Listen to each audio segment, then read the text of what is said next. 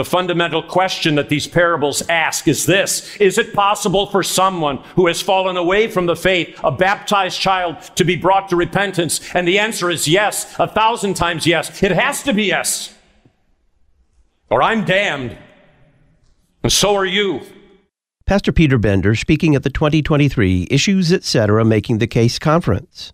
But if we as earthly parents love our children in spite of the fact that they rebel and maybe wander from home, how much more does the Father's love for us in Christ Jesus never cease? That is the birthright that you and I have been given in our baptism.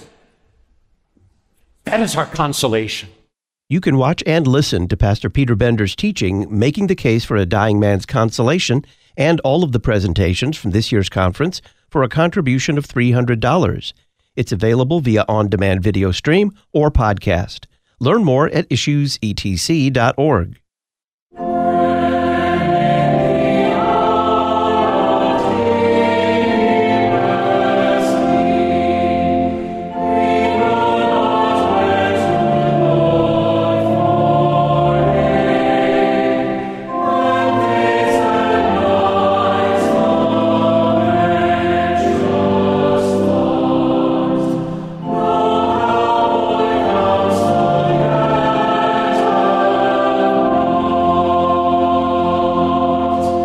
Lutheran Public Radio Choir with the hymn When in the Hour of Deepest Need. It goes beautifully with the gospel reading for this coming Sunday. A woman encounters Jesus and she is in deepest need. Well, after referring to her as a dog, he does commend her for her faith and he meets that need by healing her. Greetings and welcome to Issues Etc. on this Monday afternoon, August the 14th. I'm Todd Wilken. Thanks for tuning us in. In the first hour, we'll look forward to Sunday morning according to the three year lectionary, the 12th Sunday after Pentecost with Pastor Sean Daenzer. Next hour, we'll hear a teaching from the sainted Paul McCain on Mary, the Mother of Jesus. Pastor Sean Daenzer is Director of Worship for the Lutheran Church Missouri Synod. Sean, welcome back. Great to be back, Todd. What is the verse for this coming Sunday, and why did you want to begin with it today? So it's from Psalm 147, verses 2 and 3. And I want to begin with it because I think it is a fine kind of question point and summary of the whole day. Here's the text The Lord builds up Jerusalem, he gathers the outcasts of Israel, he heals the brokenhearted and binds up their wounds. So, from a great praise psalm speaking about Israel, it's a marvelous verse. And we're going to find it, I think, at least at first glance, totally misappropriated today because it's coming right before the uh, the gospel reading which is the story of the Canaanite woman who comes to Jesus seeking his help. And Jesus says no I'm sent for the lost sheep of the house of Israel. I'm not sent to the Gentiles like you. And she goes on to press Jesus until finally he says great is your faith so, as we'll look at the other passages today, often it is expressing the faith of that Canaanite woman, calling out to God. And yet it's a little startling to see the Psalms used, since these are the songs of Israel, right? The songs of David, the songs of the descendants of Israel. And yet they're going to be applied to this woman who comes seeking the Lord, even though she's a Gentile. And how that is to be understood today is mentioned and explained and seen in the Old Testament reading and in the epistle.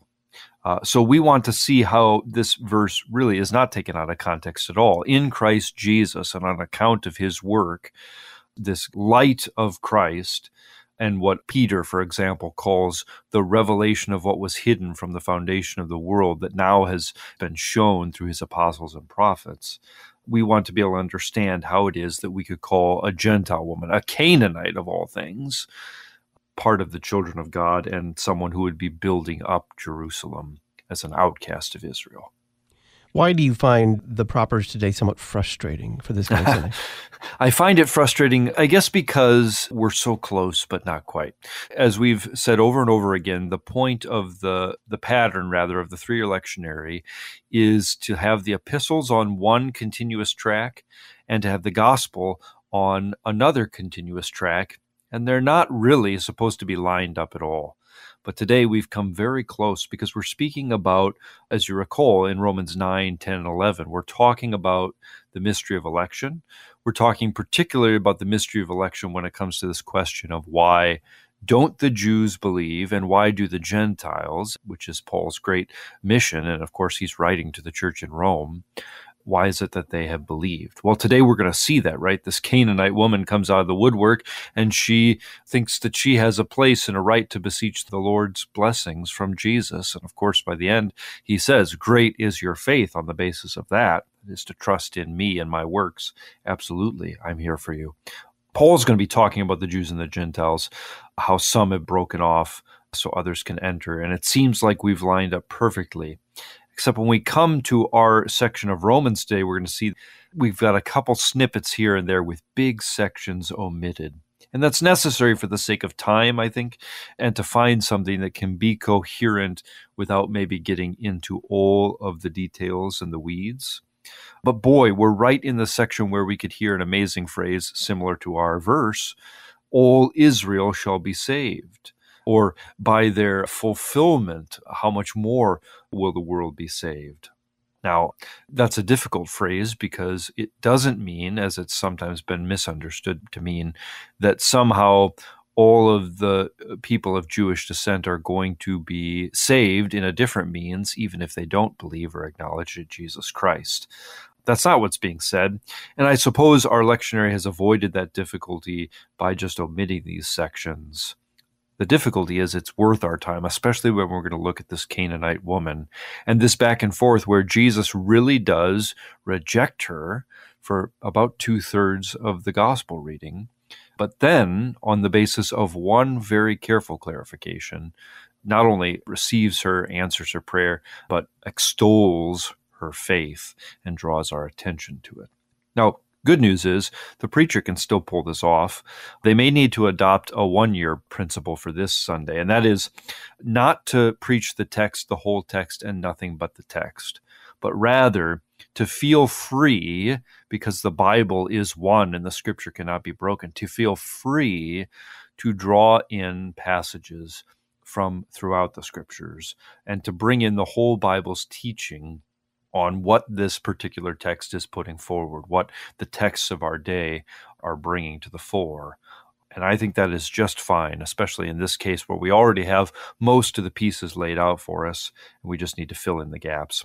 It also means that the wise listener really does have a lot to look forward to in this Sunday, and you can pull even more out of this together if you'll just read the parts that we're missing. Maybe refresh yourself in Romans 9, 10, and 11, and I think that'll give you a fantastic lead up and a full understanding of how we're going to put Isaiah together with the gospel from Matthew today, and that verse definitely fits. What is the introit? The Lord is the strength of his people, he is the saving refuge of his anointed. To you, O Lord, I call, my rock, be not deaf to me, lest if you be silent to me, I become like those who go down to the pit. Hear the voice of my pleas for mercy when I cry to you for help, when I lift up my hands toward your most holy sanctuary. Blessed be the Lord, for he has heard the voice of my pleas for mercy. The Lord is my strength and my shield. In him my heart trusts, and I am helped. My heart exults, and with my song I give thanks to him. Glory be to the Father, and to the Son, and to the Holy Spirit. So, right away, we hear the cry of this woman in faith. And this psalm, Psalm 28, is especially pertinent. It has that phrase, Be not silent to me, don't be deaf to me. And that is the anxious and anguished experience of many Christians who pray. And it seems to be the anguished experience of this woman who is praying to the Lord, and yet he's, I mean, he's worse than not answering her. He's saying no. He's uh, saying he's not for her and he doesn't have time for this. And we see that David, we see that the Psalms have already anticipated this difficulty. They've recognized it and they've brought it into their prayers. That we would even speak to God in this bold way and say, Stop refusing to answer me. Arise, listen, hear my call.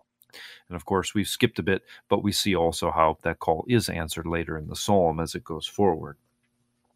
Perhaps they should have drawn from the final verse of the psalm also, though, which we know from some of our brief orders of service in the middle of the day. Save your people and bless your heritage, be their shepherd and carry them forever.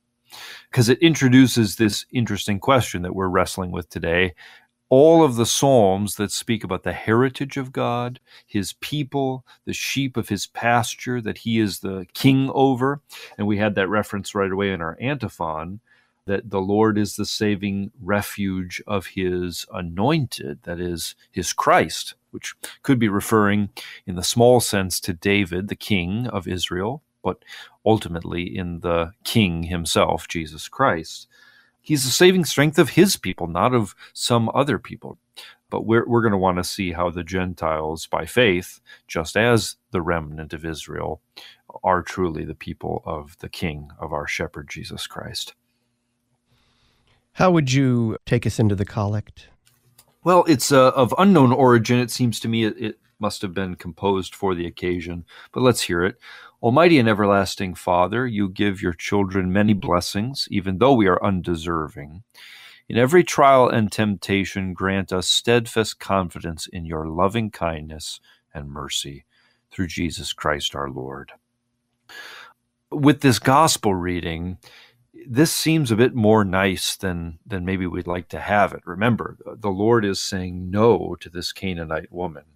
And this prayer is fairly straightforward undeserving in particular is fine. Yes, we are neither worthy of the things for which we pray, nor have we deserved them. The Catechism has taught us this. Yet, or nevertheless, we still ask that God would give them all to us by grace. And I think the undeserving here is a bit disconnected from both of the things that follow it. One, that the undeserving should not be too disconnected from trials and temptations. It wouldn't be wrong to recognize that these things are related. That often, when we face trials and tribulations, we ask those questions why me? How could this possibly be happening to me? Surely I don't deserve this, implying that we're entitled to much better. And also that certainly by our sins we have merited only punishment, as many collects and as the Catechism also says. But again, with that, nevertheless, I'm a little frustrated. I would love to see the undeserving connected to the steadfast confidence in God as well. That's what leads Luther to say, nevertheless. That's what leads the psalmist to say in Psalm 73, nevertheless, you are still with me. I'm upheld by your right hand. That's what leads this woman to say, nevertheless, I'm going to cling to you. And even the children get to have the crumbs from the master's table, the dogs. So the confidence is required. And this confidence that we need today, that we're going to see on display in this woman, is this fighting faith. This faith that, like Jacob, wrestles with God and finds that sometimes he appears to be silent or opposed to us, even. And nevertheless, will root into his promises, will grab onto them firmly, and will even put them in his nose and uh, supplicate an answer from him. Overall, the propers for today seem to have muted that aspect of the Canaanite woman's great faith in favor of this Jew versus Gentile theme. And so I, I do think undeserved is going to have to be the, the focal point of our day which we have here in the collect. And I do think it brings that out. It tries to bring that out simply by the pictures that surround this. So you give not just us or your people, but your children many blessings. So, what is it? It's the nature of children to take advantage of what is theirs. It would be the sinful nature of a child to become arrogant about that and to uh, act as if they do deserve it but it is the nature of children who expect from their father's mercy and love, even though it is undeserved, simply because he's their father. That is the right thing. And that's the way we ought to come in prayer, as we know well from the Catechism. Pastor Sean Daenzer is our guest. We're looking forward to Sunday morning according to the three year lectionary. We have the Old Testament in Isaiah 56 on the other side.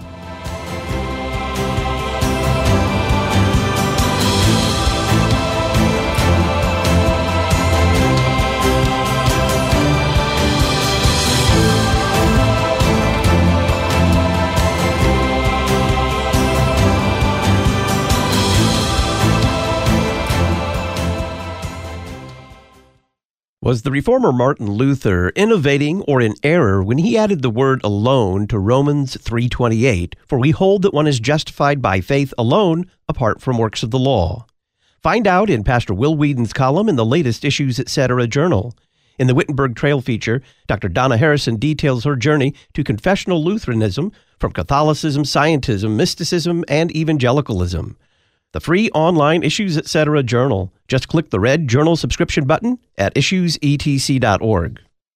I'm Chaplain Sean Daenzer, Director of Worship for the Lutheran Church Missouri Synod. Congregations work hard to keep the Word of Christ dwelling richly in His disciples now and into eternal life. We work to help and support that effort. Learn more at lcms.org/worship. You'll find resources on the church year, Bible studies on the hymns of the day, audio helps for learning to sing our services, and look for worship planning resources to find the latest from LCMS worship. That's lcms.org/worship. May the word of Christ dwell richly in you. Solid, serious, substantive. You're listening to Issues Etc. This is Pastor Donald Jordan welcoming you to Redeemer Evangelical Lutheran Church in Chico, California. We stand upon the inspired, inerrant Word of God and preach Jesus Christ and Him crucified. Students at Chico State and Butte College are welcome to our college group. Our divine service is at 10 and Sunday school at 9. We are located at 750 Moss Avenue, and our website is redeemerchico.org. Is your child struggling at school? Are you thinking about homeschooling? Would you like help knowing what to teach and how to teach it? The Simply Classical curriculum from Memoria Press provides an enriching, step by step classical Christian education for students who have autism, learning or behavioral difficulties, ADHD, and more. You'll find everything you need, including daily lesson plans to guide your way. Learn more at simplyclassical.com. Use LPR23 to save on your order. Simplyclassical.com.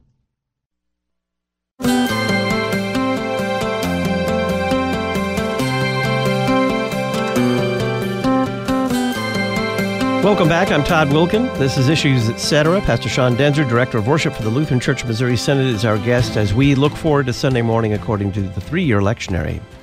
The Old Testament reading is Isaiah 56, verse 1, and then skipping to 6 through 8. Thus says the Lord, keep justice and do righteousness, for soon my salvation will come and my deliverance will be revealed. We skip a bit. And the foreigners who join themselves to the Lord to minister to him, to love the name of the Lord, and to be his servants. Everyone who keeps the Sabbath and does not profane it, and holds fast my covenant, these I will bring to my holy mountain, and make them joyful in my house of prayer. Their burnt offerings and their sacrifices will be accepted on my altar. For my house shall be called a house of prayer for all peoples. The Lord God, who gathers the outcasts of Israel, declares, I will gather yet others to him besides those already gathered. So we've actually skipped a little bit there, and the reason is I don't think when they designed the lectionary they wanted to talk about eunuchs, which is actually what verses 3 to 5 says as it turns out, and in how much things have changed since both the 60s and since even Lutheran Service Book was formulated in the 2000s, this has become a very fruitful passage in our time for pastoral care, speaking about those who are confused sexually, those who have done things to themselves that can't be easily undone. Just to say what Jesus says, who have made themselves eunuchs, whether for the kingdom or not a fantastic promise to them that those who choose the things that please him and hold fast to his covenant will have a house and a monument and a name and something better than sons of daughters. They'll have an everlasting name from the Lord that will not be cut off. Beautiful passage talking about undeserved grace, about a chance to continue with the Lord and that to stick with Him, even if it means a turning around in ourselves, a repentance and forgiveness, is exactly what is needed. We get to hear our part, which is connected very well to the gospel, speaking about the foreigners who join themselves. I love this word, who are latching on like this woman does to minister to him, that is, to serve him, to love his name, and to keep his Sabbaths. Now, all of this, remember, is on the heels of Isaiah 55, which we've given a lot of attention to over the last few weeks, bouncing around it as it matches up well with what Jesus is doing in the Gospels. So we see that the Word of God is what goes forth and brings up a harvest, uh, causes people to sprout up and, and answer Him. And uh, in, in a way, now Isaiah's prophecy here, I think, really does connect with what came before it, that it's even bringing up fruit in places you wouldn't expect, certainly not among eunuchs, but also not among these foreigners, right, uh, that are being brought to the Lord, that are attaching themselves, God-fearers, we sometimes call them, those who are not ethnically of Israel, yet are worshiping and trusting in the God of Israel, especially as they sojourn in the land. So, a beautiful promise for them, and a passage that I think is pretty familiar to us, mostly because Jesus quotes it elsewhere in the Gospels. He says this when he drives the money changers and the animals out of the temple.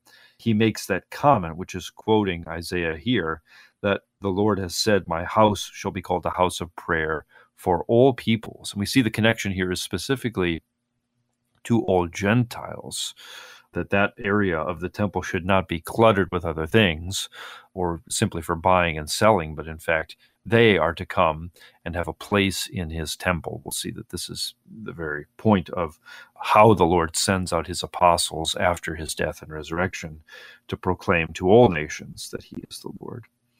And then we have the beautiful passage, which is very reminiscent of that verse that we cheated and read early, that the Lord gathers the outcasts of Israel. It's not only those who have been cast out of Israel, a strange remnant, as we've seen many times, especially with Elijah and Elisha, as they're battling against Jezebel and against false kings that have no time for the prophets.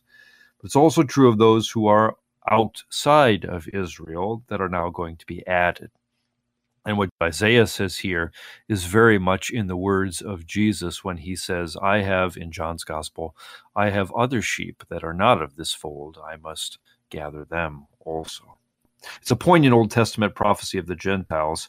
And in addition to those obvious Gentile connected statements, we also have a couple other things. We have the Sabbath being mentioned. This is one of the core things that those who are outside of Israel at the time of Isaiah would do is they would observe the Sabbath. Why would this one be mentioned? Well, the Sabbath commandment is famously the non commandment, the commandment that says, do nothing rather than prescribing some good work or forbidding some wicked work. The nature of the Lord's sanctification is not that we sanctify ourselves, but that He is the Lord who sanctifies us. Thus, his call to worship is a call to rest. It's not a call to works. And we'll see that mentioned also in the epistle reading.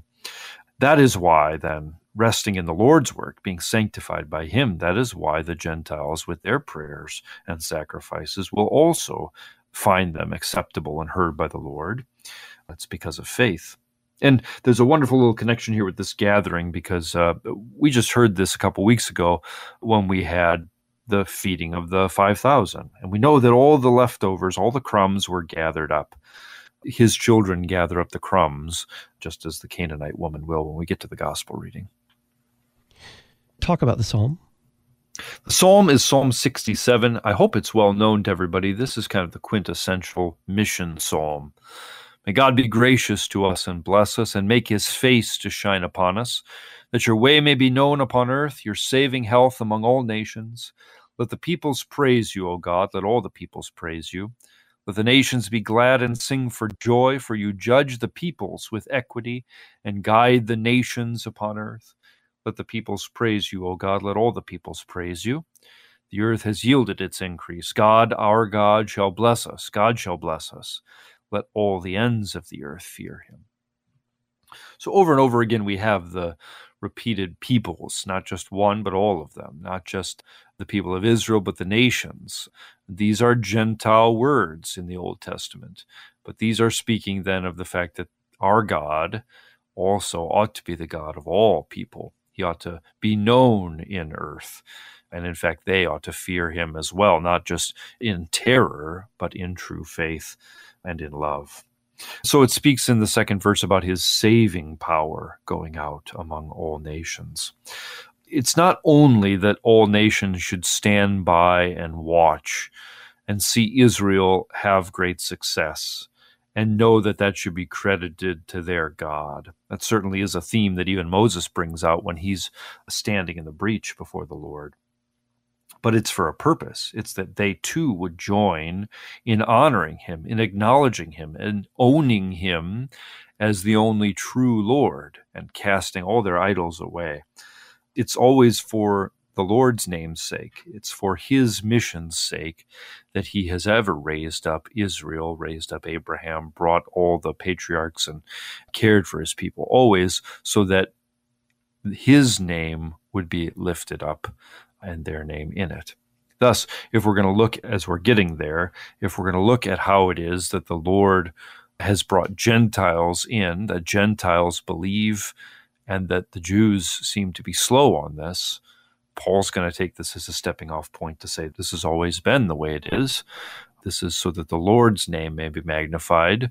The thing that stands in the way of that is when we magnify our own names and tend to forget that He's the one who's lifted us up in the first place. Rather, we ought to say, What do we have that we have not received, as Paul writes to the Corinthians? Pastor Sean Daenzer is our guest. We're looking forward to Sunday morning, according to the three year lectionary, the epistle reading. Romans 11, some selected verses, will be the topic when we come back.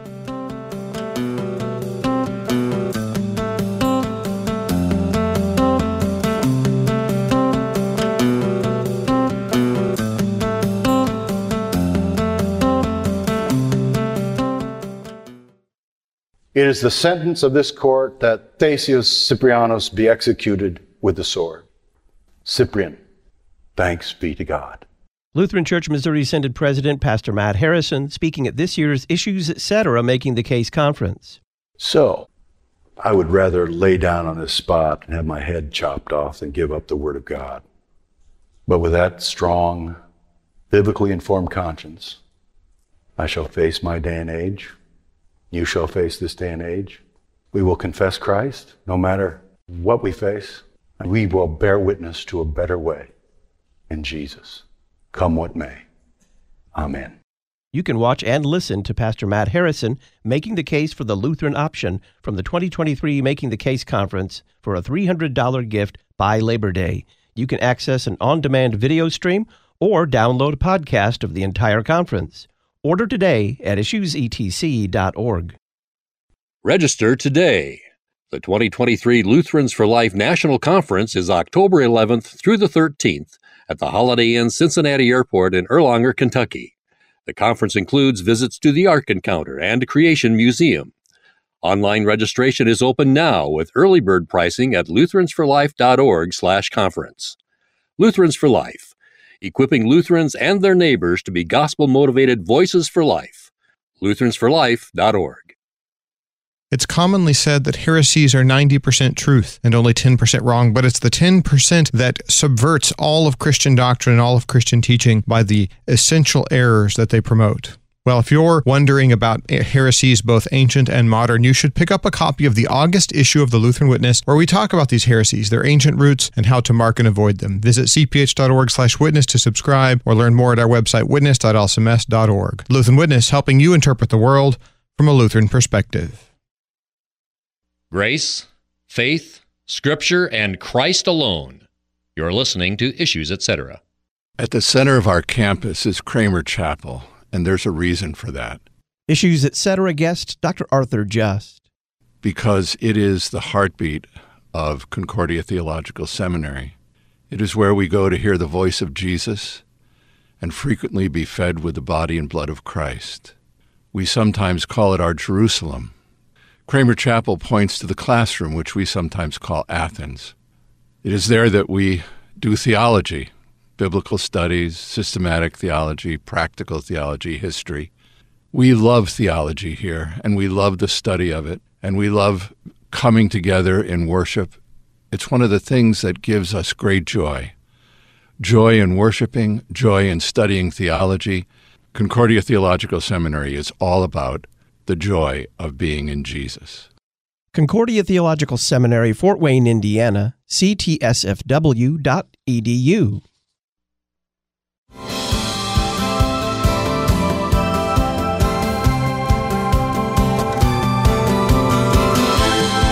Welcome back to Issues Etc. I'm Todd Wilkins. Sean Daenzer is our guest. We're looking forward to Sunday morning according to the three year lectionary. We come to the epistle now in Romans 11 selected verses. Yes, I'll just read the selected verses, but I'll circle back so we can hear some of what we're missing. I ask then, Paul says, has God rejected his people? By no means. For I myself am an Israelite, a descendant of Abraham, a member of the tribe of Benjamin. God has not rejected his people whom he foreknew. Now I am speaking to you, Gentiles, inasmuch then that as I am an apostle to the Gentiles, I magnify my ministry in order somehow to make my fellow Jews jealous, and thus save some of them. For if their rejection means the reconciliation of the world, what will their acceptance mean but life from the dead? As regards the gospel, they're enemies of God for your sake, but as regards election, they are beloved for the sake of their forefathers. For the gifts and the calling of God are irrevocable. Just as you were at one time disobedient to God, but now have received mercy because of their disobedience, so they too have now been disobedient, in order that by the mercy shown to you, they also may now receive mercy. For God has consigned all to disobedience, that he may have mercy on all. So that's our selection of Romans 11 1 to 2, 13 to 15, 28 to 32. Very interesting. We've kind of combined in Lutheran Service Book the excerpts that the Revised Common Lectionary and the Roman Catholic Church Lectionary has. And we've added an extra one, verse 28, which I think is, is quite important. But we've skipped a lot too. We've omitted the whole end of 10. We have that bookend that Paul brings where he, after speaking about how the word faith comes by hearing and the hearing by the word of Christ, he goes back to Israel's unfaithfulness in contrast with the Gentile willingness. So so all of the many Old Testament passages about how the people of God, the Israelites, closed their ears, they did not listen. In some sense, Paul's saying, What's new? We've heard this. Actually, that's exactly the sermon that Stephen gave when we were first introduced to Paul in the book of Acts. In contrast to how the Gentiles have heard, uh, how it's evident that they must be understood as being included in the remnant of Israel which is how Paul starts talking about branches. I think we have to ask the question why are these things omitted? Why do we jump from 2 to 13? It omits a section, uh, that first section, that speaks about the remnant of Israel. So we're just jumping to the Gentile comments. And I don't know why. Uh, it's possible that it was concerns over anti Semitism, that if we were to hear what Paul writes, which is not particularly kind to his fellow kinsmen, he calls them that in our reading today, that maybe somebody would think this is a call to anti Semitism. Uh, it's hard for me to say why it was chosen this way. I do think it obscures something of our text to omit that reality both the reality of Israel's rejection and of God's hardening of them, as it says, because the Israelites are always to be a cautionary tale for Israel. What they did, what their modern equivalents continue to do, Israel according to the flesh, they're still warning post to us. And that's actually what the second omission is speaking about. That's the one I really am surprised was omitted because it skips both the consideration of Israel and this great admonition to the Gentiles, which I think we need to hear. So all we hear is that kind of theological nugget about how I'm doing my ministry to them. I'm going to try and make them jealous by means of their rejection. Their acceptance will mean all the more.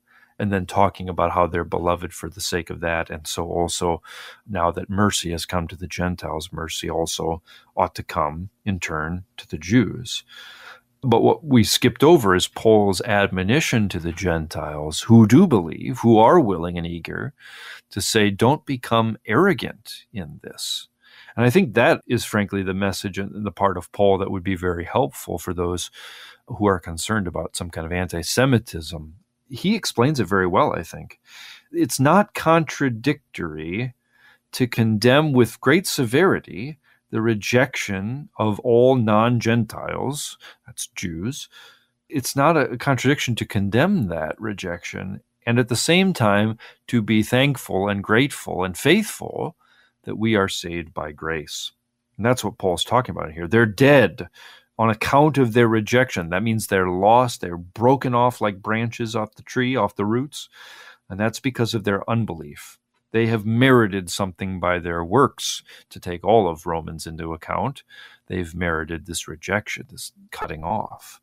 On the contrast, we are alive, we're grafted into the roots of Abraham, Isaac, and Jacob to the kingdom of God, all on account of God's undeserved grace, mercy standing in our faith.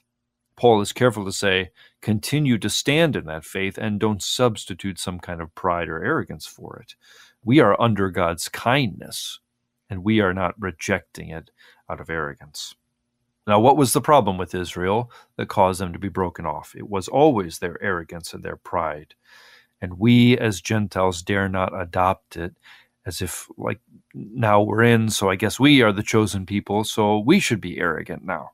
No, then we fall into the exact same trap.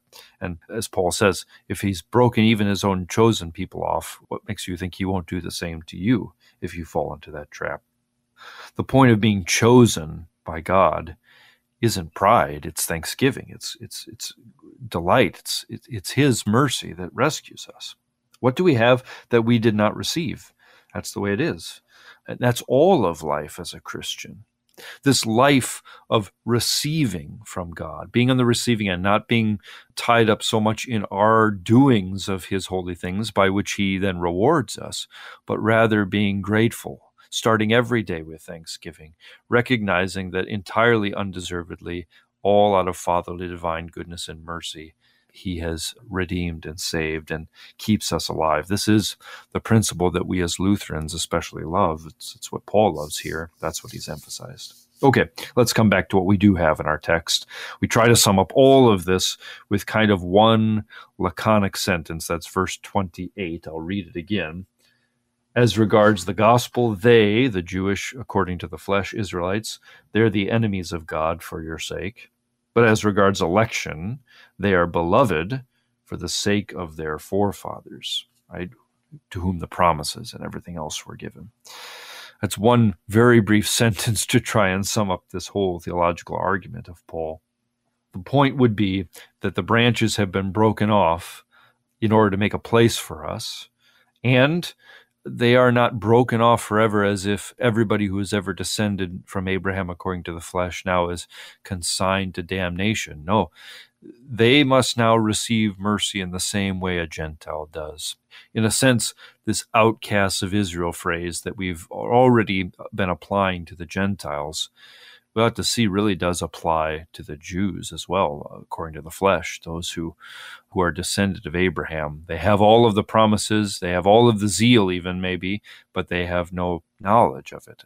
And this is a tragedy. Remember, Paul said earlier he'd rather be cut off himself if it would mean that his kinsmen could be saved. So this would be a great day when we hear about uh, Gentiles being saved and coming into the kingdom and trusting. It would be a great day for us to bring out that old prayer for the Jews that used to be part of the bidding prayer, and I think still ought to be, that we pray for God's ancient people that he would be their light, just like Simeon prayed. It's worth noting, by the way, so we for a while we're hearing that gradual over and over again. Oh, the depth and the riches and the wisdom of God, from him to him, in him are all things. That actually is the Bible passage that immediately follows today's reading. Immediately follows this, this last sentence that God has consigned all to disobedience in order that he may have mercy on all. That doesn't mean that there's a universalistic salvation that all have, but it's rather that all who will trust and believe and receive his mercy will have it. Those who reject his mercy, who want to have it by works in their own prowess, are going to stand rejected instead. Let's warn against that. So the depth, uh, yeah, it's too bad we've abandoned that earlier, since now we come to it finally in Romans. But this passage is certainly part of the fear and not arrogance, faith and not comprehension or mastery, which is Paul's kind of larger point, right? It's not by works, but it's by faith. And our confessions make a big deal of that, that when we come very close to some kind of double predestination, if you were to misunderstand what Paul is saying, or some kind of universalism, if you were also to misunderstand what he is saying, this is where Paul takes a step back and utters praise for the Lord's marvelous mercy that we simply ought to believe his promises and enter into. And so that's what we ought to do too when we start to let our logic take over and say things that the scriptures don't say. We'll be looking at the gradual and the verse leading up to the gospel reading in Matthew chapter 15 as we look forward to Sunday morning according to the three year lectionary with Pastor Sean Daenzer.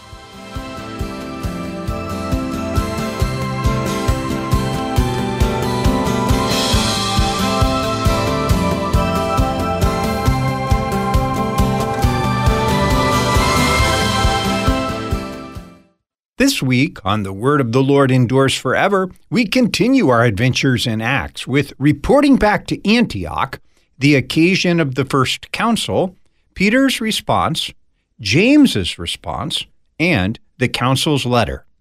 Join me, Pastor Will Weedon, for The Word of the Lord Endures Forever, your daily 15 minute verse by verse Bible study on demand. Listen at thewordendures.org or your favorite podcast provider. How do the global flood, circumcision, and the Israelites wandering in the wilderness foreshadow the baptismal flood in Christ?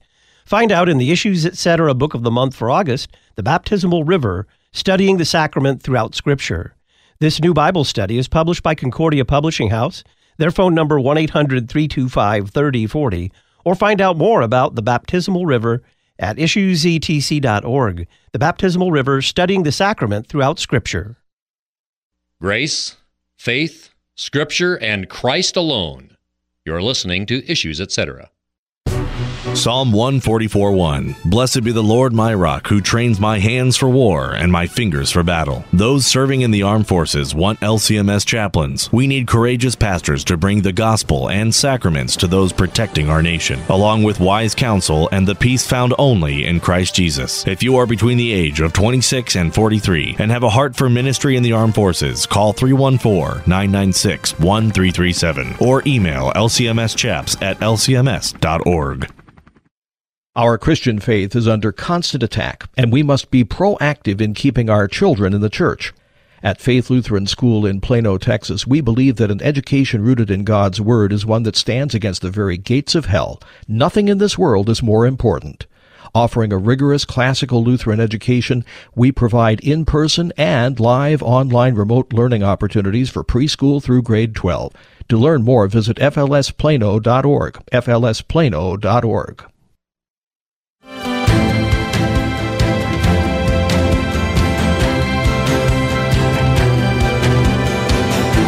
Welcome back to Issues Etc. I'm Todd Wilken. We're looking forward to the 12th Sunday after Pentecost according to the three-year lectionary with Pastor Sean Daenzer, Director of Worship for the Lutheran Church Missouri Synod.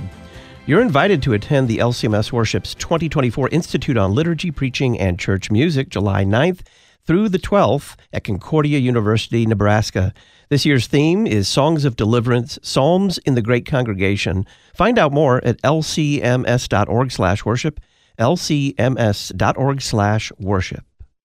What are the gradual and the verse for this coming Sunday? The gradual is our new seasonal one. Fear the Lord, you his saints, for those who fear him lack nothing. Many are the afflictions of the righteous, but the Lord delivers him out of them all. So, fear the Lord. This is God-fearers, is what we call Gentiles in the Old Testament time that trust in the Lord nevertheless, that are described in Isaiah 56. Well, we ought to call them saints too, according to this psalm verse. And notice the Lord delivers them out of all the afflictions and difficulties they have. That certainly is foreshadowing for what we're going to see with this Canaanite woman who proves herself to be a daughter of Israel as well. And I think it's worth saying that faith makes the saint. And the reason that faith makes the saint isn't because faith is a work itself, but it's because the Lord is the one who makes the saints. He's the one who rescues them. He's the one who brings them in and who shows his loving kindness to them. That's why those who trust in it and believe it have it, have everything that he has promised. Take us into the gospel in Matthew 15, beginning at verse 21. Jesus went away from there and withdrew to the district of Tyre and Sidon. And behold, a Canaanite woman from that region came out and was crying, Have mercy on me, O Lord, son of David. My daughter is severely oppressed by a demon. But he did not answer her a word. And his disciples came and begged him, saying, Send her away, for she's crying out after us. He answered, I was only sent to the lost sheep of the house of Israel. But she came and knelt before him, saying, Lord, help me. And he answered, It is not right to take the children's bread and throw it to the dogs. She said, Yes, Lord. Yet even the dogs eat the crumbs that fall from their master's table. Then Jesus answered her, O woman, great is your faith. Be it done for you as you desire. And her daughter was healed instantly we have skipped a little bit. We skipped the traditions uh, where Jesus rebukes the the Pharisees and scribes for holding to all of the traditions of men, but using them to circumvent the actual commandments of God. And the Revised Common Lectionary gives the option to read 10 to 15, which is Mark 7. It's not what goes into you that defiles you, but what comes out of you. For out of the heart come sin, which is already deep in mankind. That's the stuff that defiles. And I suppose we could say that has something to talk about the defiled peoples like the Canaanites as well. But then comes the reading that we have in common with all of the three year lectionary variations this beautiful story of the Canaanite woman. So we start up in Tyre and Sidon, that's Gentile country already.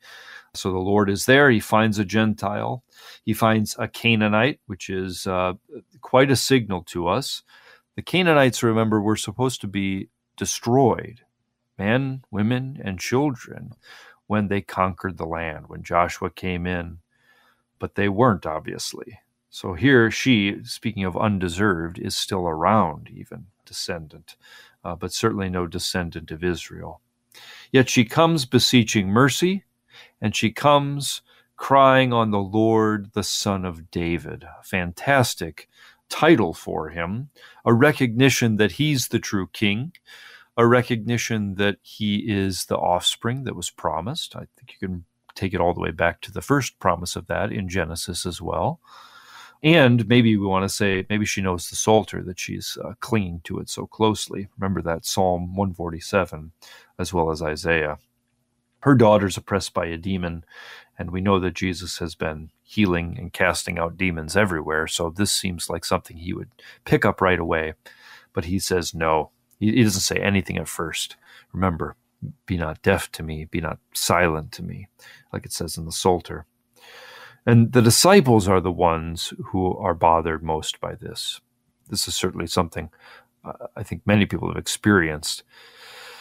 The difficulty that the Lord doesn't give us the answers we want so we can look good. They seem to to not want that. Do something, send her away or heal her or just take care of it so she'll leave us alone. What would be the worst thing is if she was trying to ask me for something. Uh, so it's not particularly a, a flattering moment for the disciples either. But what Jesus says really is much worse. I was only sent to the lost sheep of the house of Israel. I'm not even here for you. And that's, I think, what makes this difficult for us. As Lutherans, we have talked about the words for you requiring all hearts to believe. This is the insight that the promises of God, well, as Paul said, are irrevocable. They are something that we should cling to at all times and latch onto for you. That's the best words you could possibly hear. And if it's for me, I'd have to call God a liar if I didn't take him at his word. And no Christian would do that. Here, though, Jesus actually says, I'm not for you. And I think it's quite a mystery to us why he says that. Maybe he's waiting for her to clarify it. Maybe she has no claim on him in the name of David, if that's some kind of uh, royal flattery. But I don't even think we have to answer that question of what it is Jesus is trying to press out of her. The point is, we get to see her reaction, which is still to stick with him to say, Help me. That's about as simple as you can get. And here he says the thing that sometimes is interpreted as a slur. There's no anti Semitism, maybe there's a little anti Gentile ism here that we shouldn't take the children's bread and throw it to the dogs. Dogs are not necessarily pets in the ancient world. They, they live out in the streets. They're they're much closer to the jackals and the wolves at that time, and they're not really clean or happy animals. So you don't take what belongs to the people in the house and throw them out to the others outside the house. That is an image that is very clear and certainly accords with the way the Old Testament often, with the exception maybe of all the prophets, speaks about it. But what is marvelous is how she catches Jesus in those words. Uh, maybe first is that she would say yes to it instead of, I don't even know what, no is what I'd like to say, or how dare you. But she says yes. So she says amen to his words, although it's a different word in the Greek. And then she catches him there, right? Maybe not the dogs that are out in the street, but those who are near their master's table get the crumbs. Not the whole bread, but the crumbs but not anybody's streets, but the master's table. She's claiming herself to be his dog if she has to be one, and she's belling up to receive whatever he would give, however small, knowing that none of it is deserved. And she proves herself then to be a much more appreciative daughter, I suppose, than any entitled child who would probably refuse the bread to begin with. Regardless, the point that she catches Jesus in his words. This is why Lutherans always want to talk about being saved by faith. It isn't to put faith out as some work, but it is to say faith is that receiving. It's what the Lord inspires by his promise that comes first. That his word, his mercy, even, is what causes us to believe it and even to pray and then in such faith, even to wrestle with Him against our own flesh and against uh, what seems to be a hope against hope, in order to cling to His promises and receive the benefit that He has for us.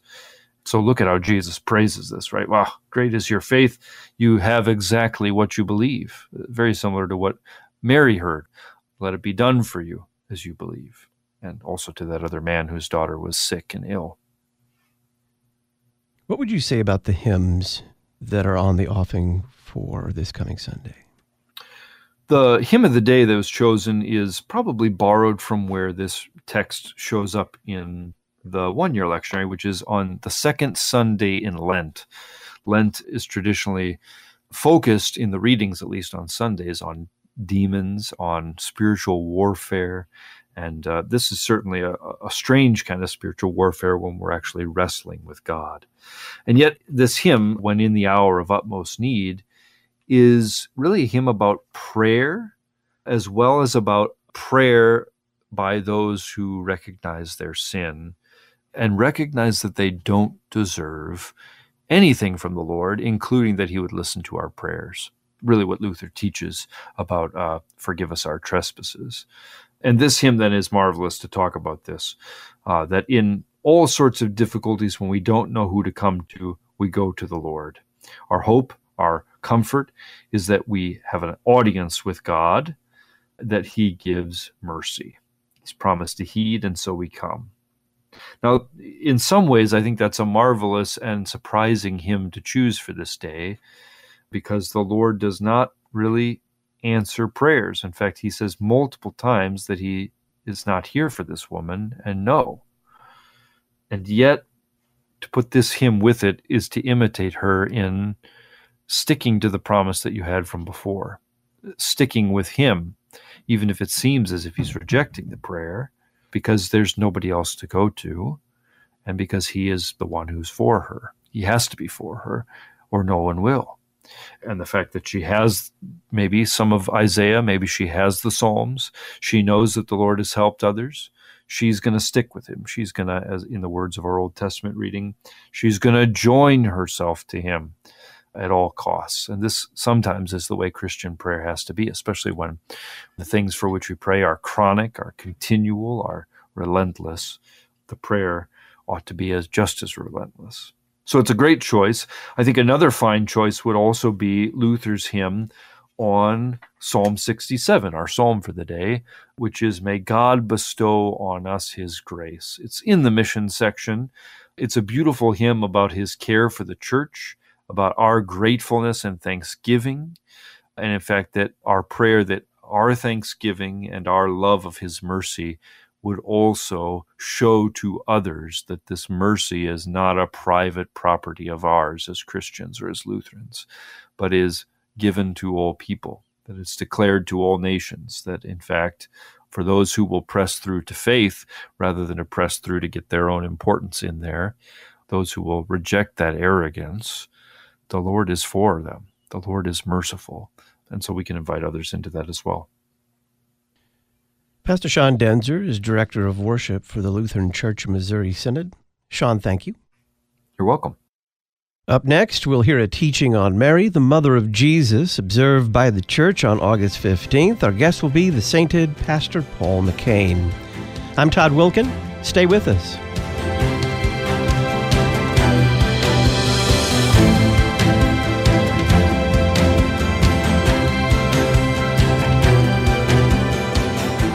Listen weekday afternoons to Pastor Todd Wilken and guests on Issues Etc. Issues Etc. is a listener supported program. Your financial support is vital for the continuation and expansion of this worldwide outreach. Our mailing address, Issues Etc., P.O. Box 83, Collinsville, Illinois 62234. Box 83, Collinsville, Illinois 62234. You can also donate at our website, issuesetc.org. Issues Etc. is a production of LPR, Lutheran Public Radio.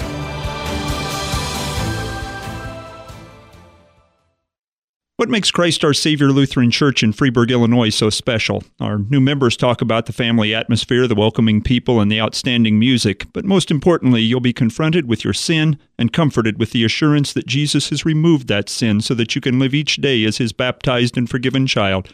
Christ Our Savior Lutheran Church is at 612 North State Street in Freeburg, Illinois. Sunday worship is at 9 a.m., Sunday school and Bible classes at 1020 a.m. Call 618 539 5664. Bahama Mama, Ocean Pacific, Paradise Island. Retreat from the heat with a shaved ice snow cone from Tropical Snow in Caseyville, Illinois. It's right across the street from Collinsville High School. Tropical Snow is open daily from 1 to 9. Premium snow, epic flavors, lots of love. Tropical Snow across the street from Collinsville High School at 2134 South Morrison Avenue in Caseyville. College Preparation Station in Maryville, Illinois offers ACT, SAT, and PSAT test prep, scholarship application classes, college and career counseling, and more. Hi, this is Lori Konski, President of College Preparation Station. We have helped our students obtain more than $7 million in tuition scholarships in 12 years. Find out more at cpsprep.com. Let us help you create a vision and find your future. The College Preparation Station in Maryville, Illinois, cpsprep.com.